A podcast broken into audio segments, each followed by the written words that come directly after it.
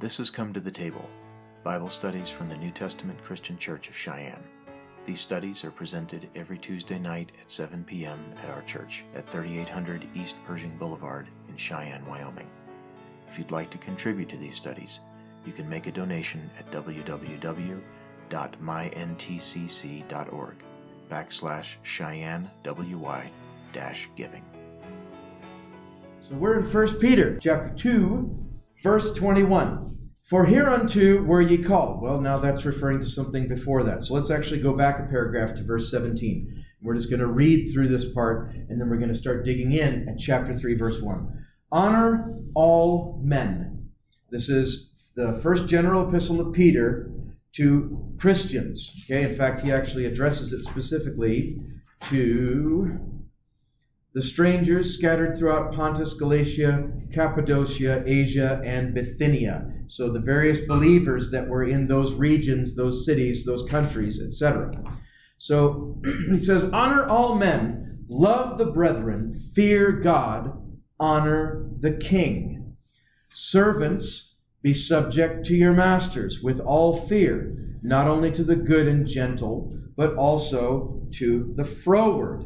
Now, this isn't a wholesale endorsement of slavery, okay? The Bible does not condone slavery, it doesn't promote slavery, but it recognized that it was a very real fact of life, especially in ancient times. So, for those believers who were unfortunately slaves to other people, the apostle said, Servants, be subject to your masters. Now, how does that, how does that become relevant to us today in, a, in, a, in an officially slavery free United States of America. Well, it's officially slavery free. I know that slavery still goes on in dark corners and in unofficial capacities and all that. But how does that apply to us who are free? Well, you work for an employer, probably, don't you? You have a boss. And so it translates quite nicely into that. Employees, be subject to your employers, and not just to the good and gentle, but also to the froward there's a, there is a difference that's there between a, you know, a servant or slave and an employee because the employee has freedom to leave.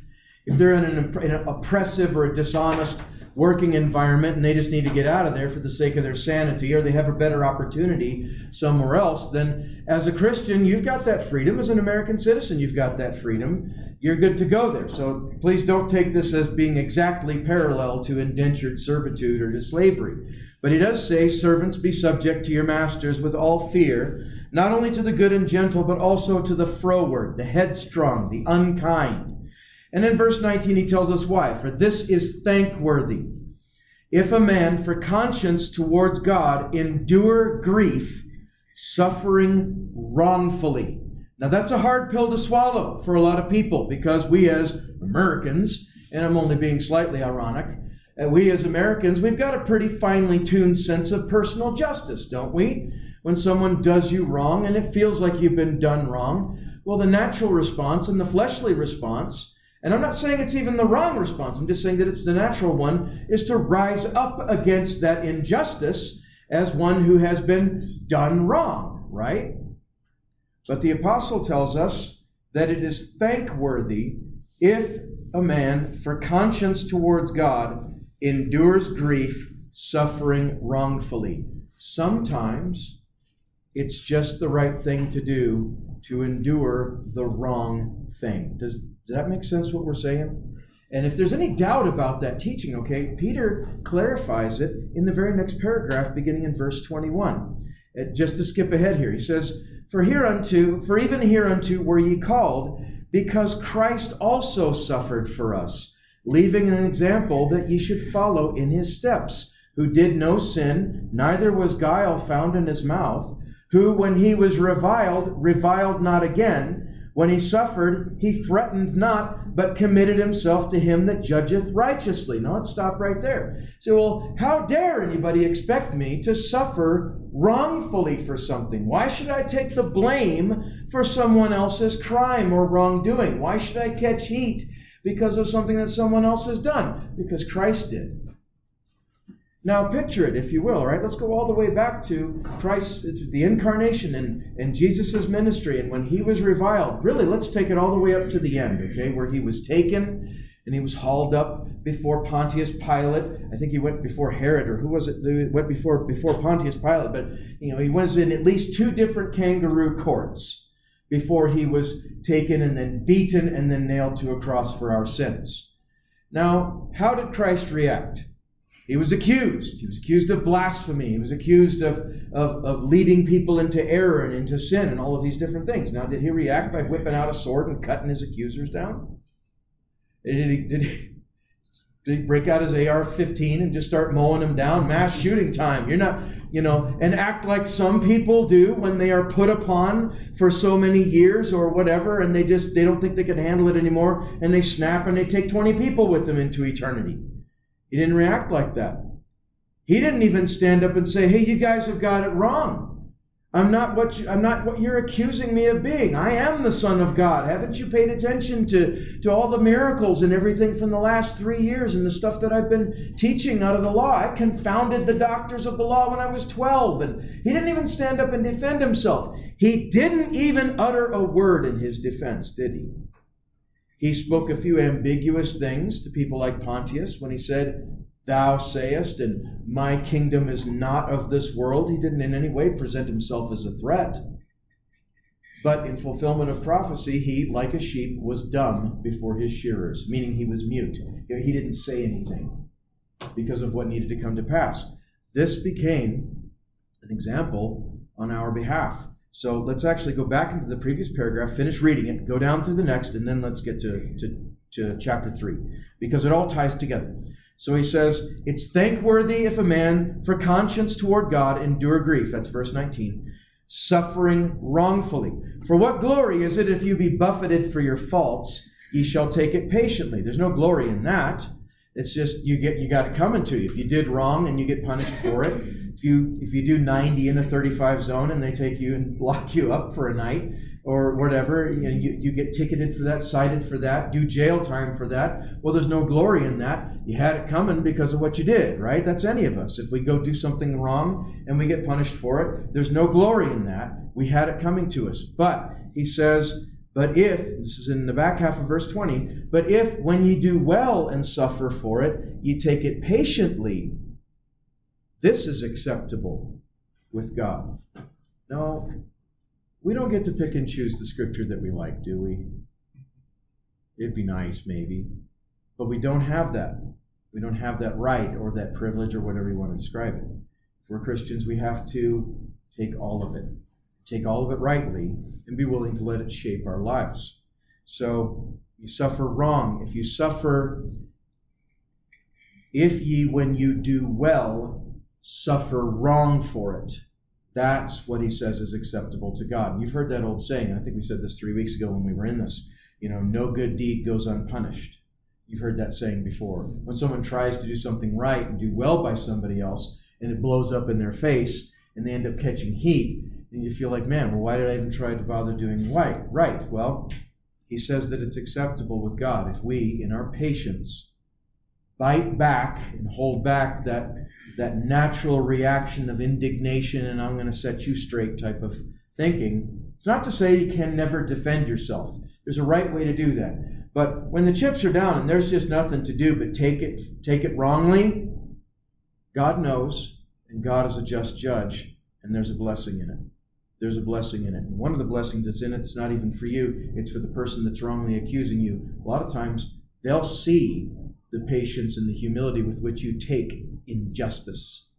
And it will speak to them, and it'll speak very loudly. Why else have you heard that it is the blood of martyrs that is seed? You go back to the early history of the early church and look at some of the things that Christians endured and endured wrongfully. It caused it caused let's say the growth of the church as far as outward numbers it caused those numbers to explode because people saw there's a reality behind this. People are dying for this, and willingly so. Foxe's Book of Martyrs. I recommend it. It'll open your eyes. Okay, let's move on. Verse 21, he says, For hereunto were ye called, because Christ also suffered for us, leaving us an example that ye should follow in his steps, who did no sin, neither was guile found in his mouth, who, when he was reviled, reviled not again. When he suffered, he threatened not but committed himself to him that judgeth righteously. And sometimes that's the only option we have in life when we're facing something that we shouldn't have to. We just have to commit ourselves to him who judges righteously. Father, you know the details, and you know the situation, you know what's right and wrong, and I'm just going to trust you with my soul in this matter that you'll bring this out for Mike, that you'll bring out good from this.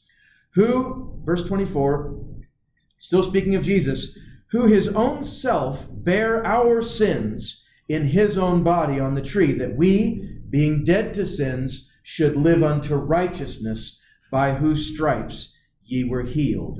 For ye were as sheep going astray, but are now returned unto the shepherd and bishop of your souls. So, because Jesus was willing to endure wrongfully on our behalf, we ought to be willing to endure wrongfully if, for conscience sake, we be required to. All right? Now, chapter 3. Likewise, that's why we reviewed the last two paragraphs, because he says likewise here. It means it's related to what we were just teaching. Likewise, ye wives, be in subjection to your own husbands, that if any obey not the word, they also may without the word be won by the conversation of the wives, while they behold your chaste conversation coupled with fear or respect and honor. Okay, now, what did we just say about we don't get to cherry pick? So this is one of those chapters that some churches avoid like the plague because they don't want to incur the wrath or the indignation of the wives. But as we were 2,000 years ago, the human race is still fundamentally unchanged. We've got better technology, but we have to take it all. Can't cherry pick, we can't be selective.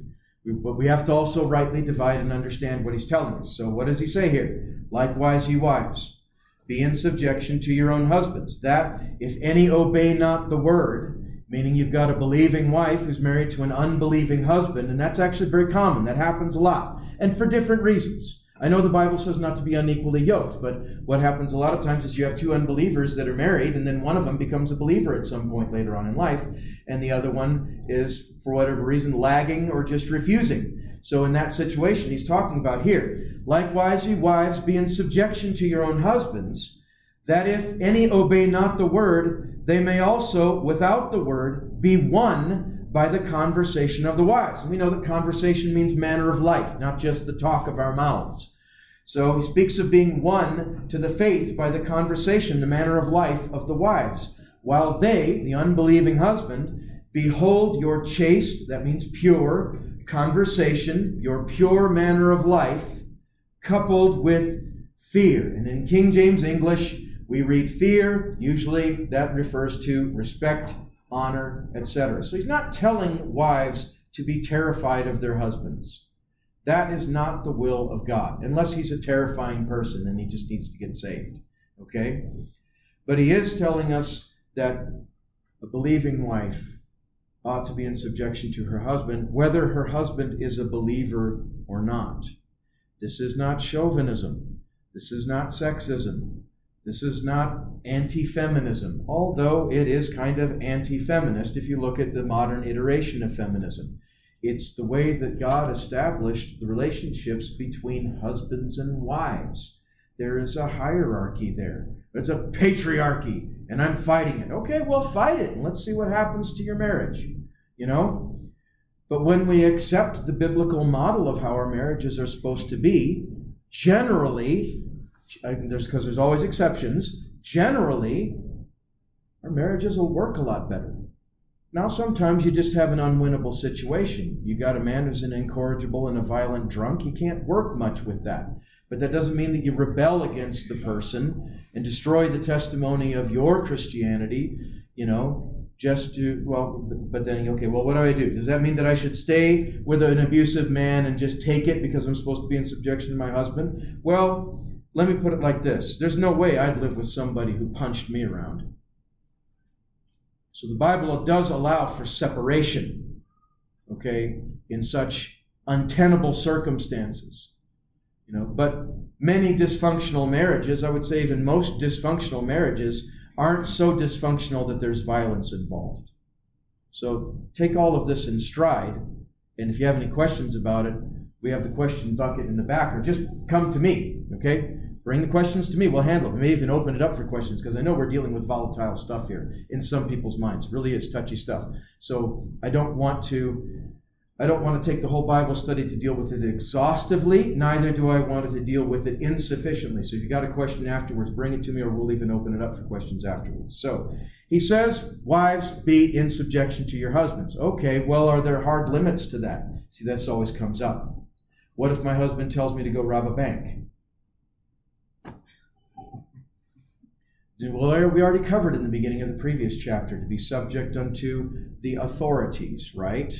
So, as Christians, we're also expected to be, rightly expected to be, subject to the laws of the land. We're not lawless just because we're under grace and, and, and are clean, free, or, or not free from, it depends on how you look at it. But we are, if you use Paul's language. You know, just because we're under grace and not under the law of Moses doesn't mean that we are above all the laws of men. We still have to obey the laws in our country. And if you don't believe me, try it, see what happens. Go knock over DTs. Go hit the liquor store and see how much cash you can get out of the till and see if the cops don't do something about it. And then when you say, Well, I'm a Christian, I can just do whatever I want, and then we'll come visit you in jail. Won't be the first time I've gone down there to visit somebody, you know, and you'll understand. We need to have a good testimony before the world, don't we? Lawless people never have a good testimony. So he says to be in subjection to a woman, for a wife to be in subjection to her husband. And one of the effects of being in subjection to her husband is if her husband is an unbeliever, he will he can be and has often been won over to the faith of Jesus Christ by beholding his wife's humility, obedience and subjection and respect. Really respect. Where did that go in the last 60 years? What in the world happened to, to our understanding and our perception of marriage in the last few decades? So, well, feminism, yeah, yeah, I know we could blame it all on feminism, but I don't think you can blame all of it on feminism. I think there are a lot of other things that are at fault there too. Not just one particular poisonous ideology that really gained steam in the late 60s and then more steam in the 90s. And are we in third or fourth wave feminism now? I've lost track. There's so many, you know? And all in opposition to how, believe it or not, how most people naturally sort themselves out in their relationships anyway. Look at most cultures across the world, even ones that have never been touched by the gospel. And in most cases, you will find a certain hierarchy within families. The husband leads, is hopefully not a tyrant in his leading, but the husband leads in wisdom and in love and in compassion and so forth. And a wife follows and is subject to her husband, and her wife leads the children because someone's got to raise them. And yes, the father has a hand in that also. He shouldn't be completely hands off. It should all be bound up together in love, and then there's harmony. You find that in nearly every culture, every culture on earth. And it's just an echo of the law of God that was placed in our hearts in the very beginning. And so, as Christians that have been born again, we're supposed to be new creatures in Christ how much more should we fashion our relationships after the biblical model, knowing that nature inclines us towards that anyway, and, and that God would have us to do likewise? So we'll just leave it at that. Now let's move on because it gets even deeper here. If this is your first Bible study, you picked a doozy to come to, but we welcome you all the same, okay?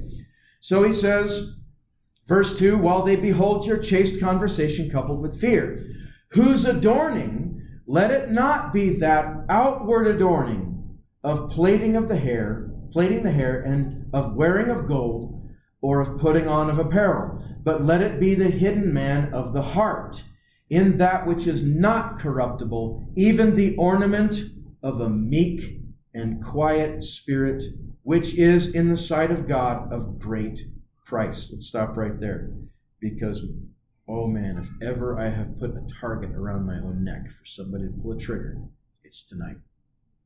There's a lot of women don't like this. There's a lot of men don't like this. I don't know why, but whatever. There's a lot of people that don't like this. But here it is.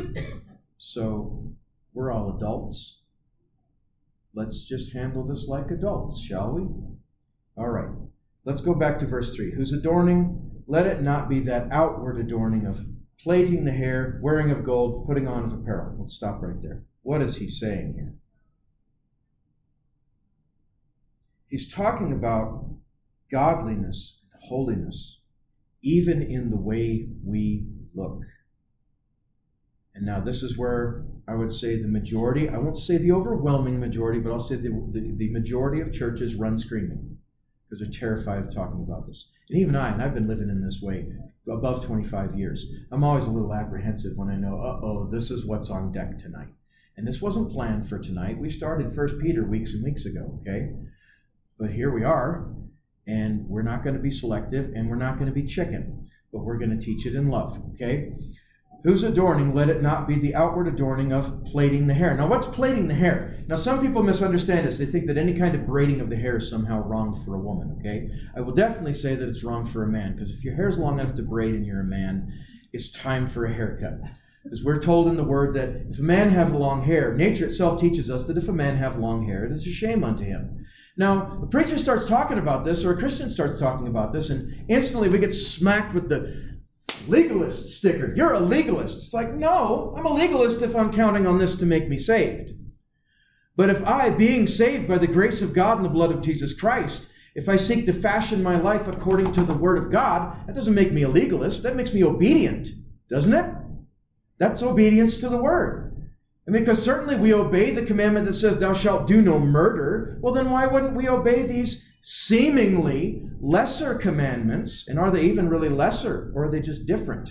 Why would we not obey these as well? So, what plaiting of the hair is, and this was a very common practice in ancient days. We've seen a little bit of a, of a, revival in it in the last decade or so, but it's never really caught back on in the mainstream, probably because it's just too much work.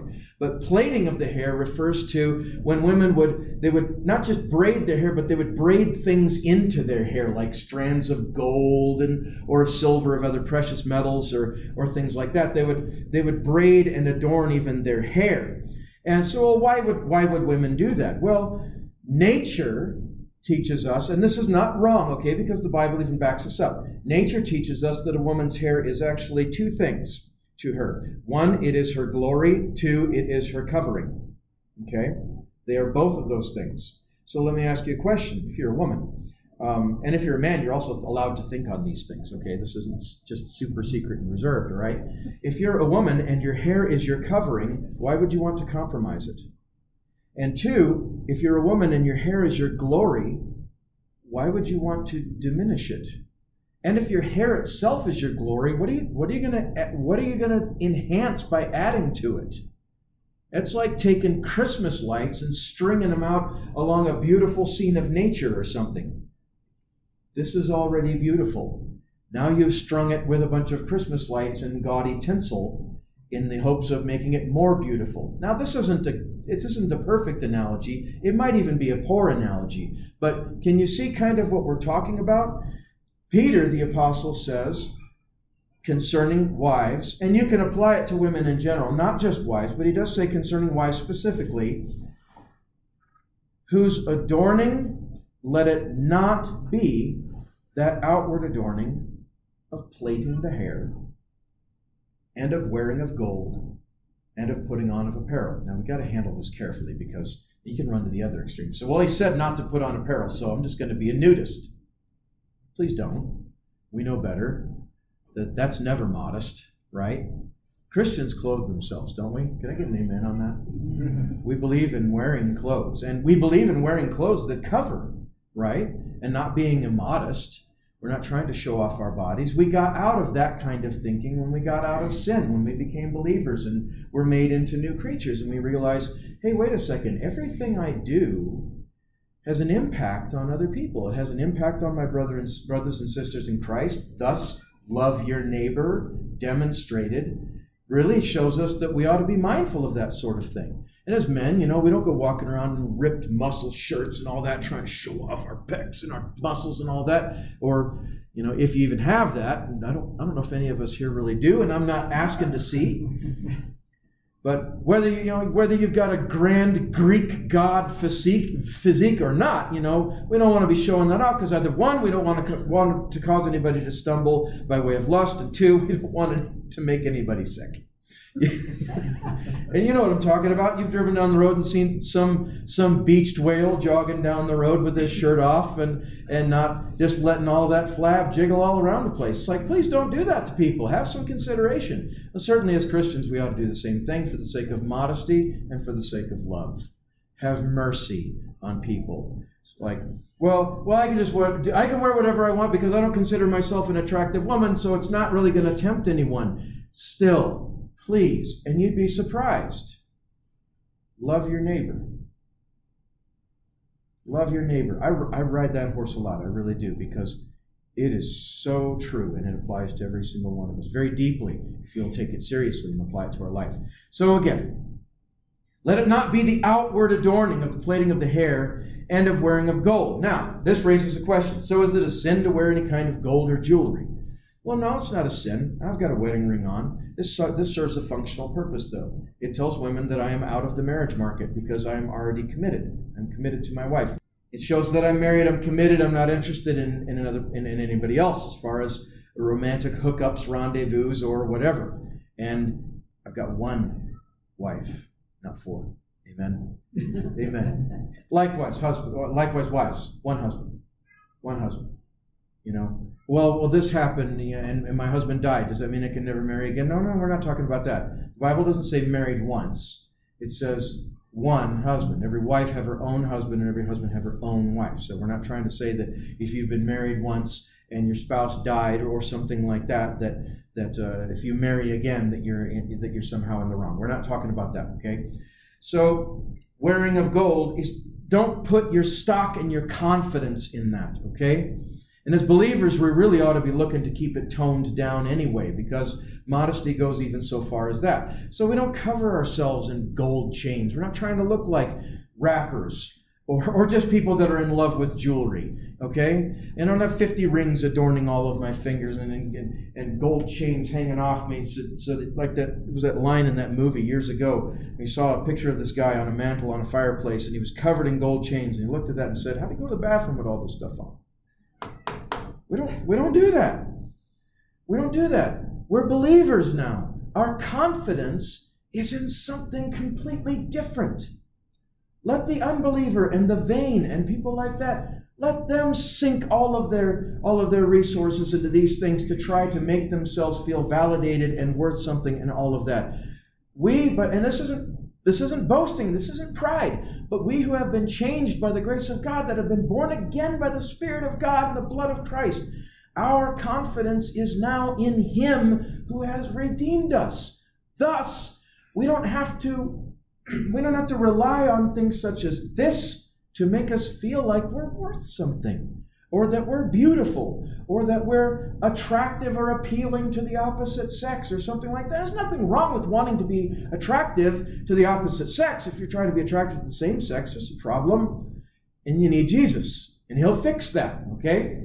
But there's nothing wrong with wanting to be attractive or appealing. If you're a woman, you want to be attractive to men. That's how you were designed. Likewise, men, we want to be attractive to women, okay?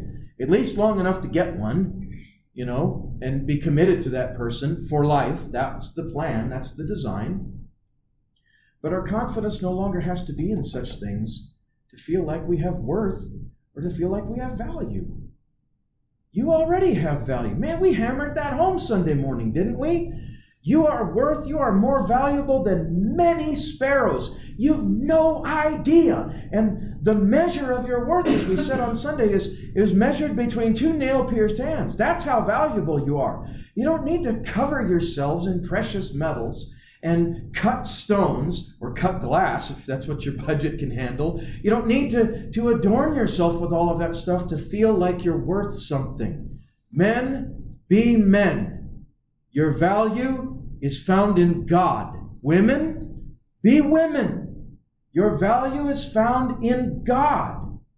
You don't have to do all of this to feel like you have value. Let's go on. Let it not be. So you're adorning. He says, let it not be the plaiting of the hair, the wearing of gold, or the putting on of apparel. And it's understood that there should be that there could be an adjective in front of the word apparel there. It's understood costly apparel, luxuriant, flamboyant apparel. Obviously, we're all wearing apparel, or we'd be nudists. So you know that he doesn't mean that we shouldn't be wearing clothes. But don't let that be where you find your worth. Okay? So is expensive clothing wrong? No. But don't let that be where you find your worth. Why not just be simple? Why not just be, I won't say plain, because that carries a certain connotation, although that is virtuous, okay? Why not just, if you're a man, dress like a man? This isn't legalism tonight. Likewise, okay, if you're a woman, be a woman. Men were made to be masculine, right? Women were made to be feminine. Please do be feminine if you're a woman. Likewise, men. Oh, I was taught to be in touch with my soft, sensitive side. okay, but that doesn't mean that you become feminine, right? You can be compassionate to women. You can be compassionate. You can be sympathetic. You can, you can. Uh, being a man doesn't mean that all you do is strap on a tool belt and go wreck things and build things all day long, and you could care less about, you know, the nicer things or the more delicate things in life. It doesn't mean that at all. Okay, but do you understand? You understand by nature the distinction that we're making. God has made a separation between men and women. And I don't mean a separation in distance, I mean a separation in time. And isn't it best that way? Do you want some soft milk soft dude that, you know, likes to wear lace? we're here, if we're going here, we may as well lay it on thick, okay? You know, you know, and uh, well, there's nothing wrong if he likes flowers, but you know, if all of his clothes get flower prints on them, you know, we really, really opened up a can tonight, didn't we? All right, well, let's clean it up then. Let's clean it up together. You know, likewise. Either of you brothers, do you want a woman who's all rough and tough and picking up engine blocks and throwing them across the yard? You know, it doesn't mean that you know she's. It doesn't mean that if she can work, she's not feminine. So it doesn't mean that work, being able to work into labor, is somehow unfeminine. But you understand what we're saying. You want a woman who's rough and tough and acts like a man, talks like a man, and all of that? Probably not. You know, that's not to say that you're looking for some exaggerated extreme and the opposite either, but certainly you would want a woman who is feminine, you know. Verse 3 Whose adorning let it not be the outward adorning, plaiting of the hair, the wearing of gold, and the putting on of apparel, because that can easily distort into vanity, okay? All right? But let it be, here's what he says in verse 4 let it be the hidden man of the heart. All right, so he's, he's admonished us, you know, the direction not to go in. And now he tells us the direction that we ought to go in. He doesn't just forbid the one and not reveal the other, okay? So he says, let it be the hidden man of the heart in that which is not corruptible, even the ornament of a meek and quiet spirit, which is in the sight of God of great price. Guess what, sisters? Guess what?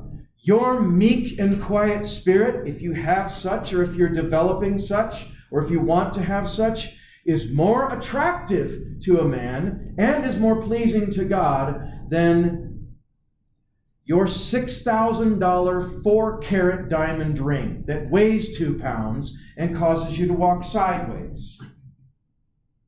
It is. It is a more beautiful adornment. Let me just open up a little bit into, let me just open up a little bit of male psychology too. Okay. You want to know what attracts a man?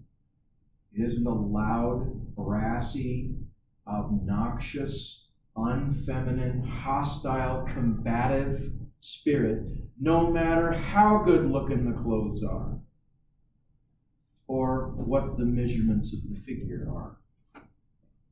Now, I'm not saying that none of them, I'm not saying that looks are not important to a man. Unfortunately, the way that we're made is that's the first thing that a man notices in a woman is her physical appearance. Okay, that being said, though, doesn't mean that he's looking for someone or is wanting someone that's showing off everything. Especially if he's a brother in Christ, he's not looking for that because that communicates all the wrong things to him. That communicates a decided lack of Christian virtue in that person. Okay? A meek and a quiet spirit.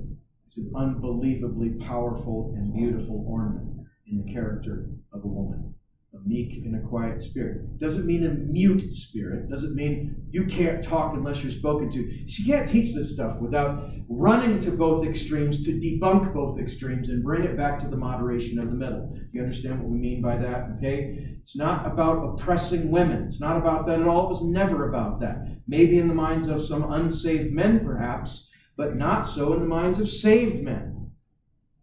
A meek and a quiet spirit. A woman who is discreet who is feminine. See where we're going with this?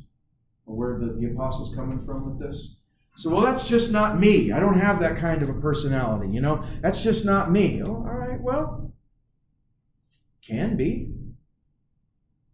Now, I understand human beings aren't infinitely malleable, but we can fit into the mold that God ordained if we desire to, because God will help us says, Let it be the hidden man of the heart. That's what's most important. That's where beauty really is. That's where beauty, the, the beauty that actually counts and that endures over time. That's where that that's where it is. Because your physical beauty, well, we all know in time that's going to fade, and that's men and women. Every single one of us is going to get old and ugly. Amen. If there's just no dodging that bullet unless you die young and make a beautiful corpse. But then who wants a corpse? There you go.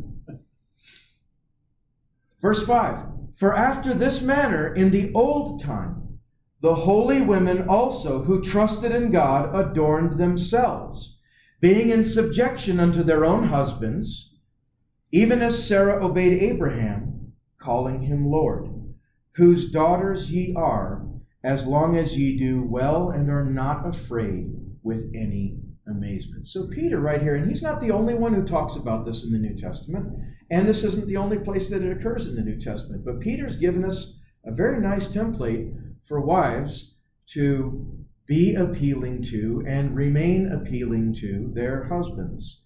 My husband ought to be concerned about remaining appealing to me. Yes, he actually ought to.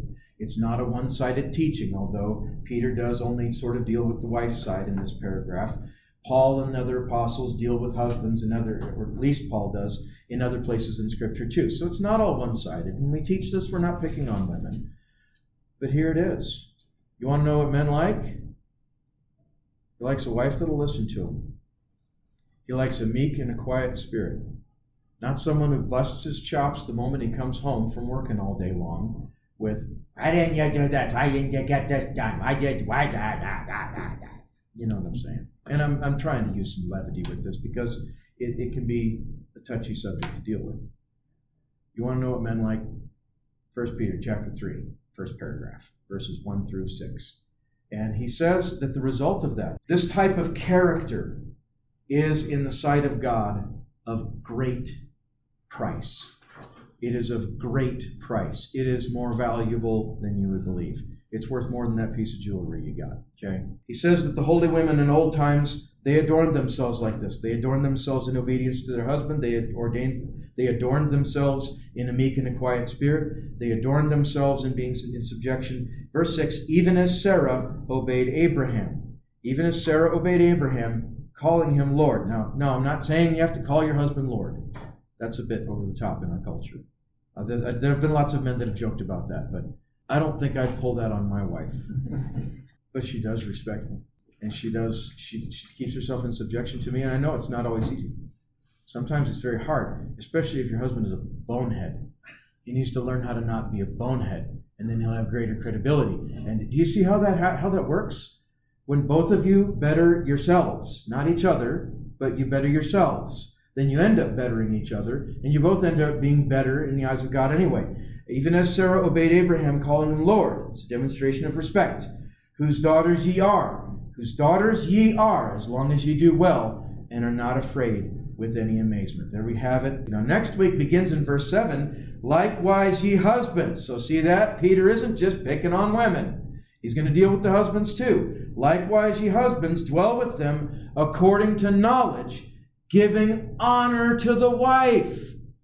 Giving honor to the wife. All right, it doesn't mean that she's your queen, but it means you're not treating her like a slave. Thank you for listening to Come to the Table Bible studies from the New Testament Christian Church of Cheyenne. Included in these presentations are red letter studies on the life and teachings of our Lord Jesus Christ, historical studies on the Old Testament, topical studies on biblical doctrines, and practical studies on Christian life. If you enjoyed this presentation, you can support our efforts by contributing at www.myntcc.org backslash Cheyenne WY dash giving.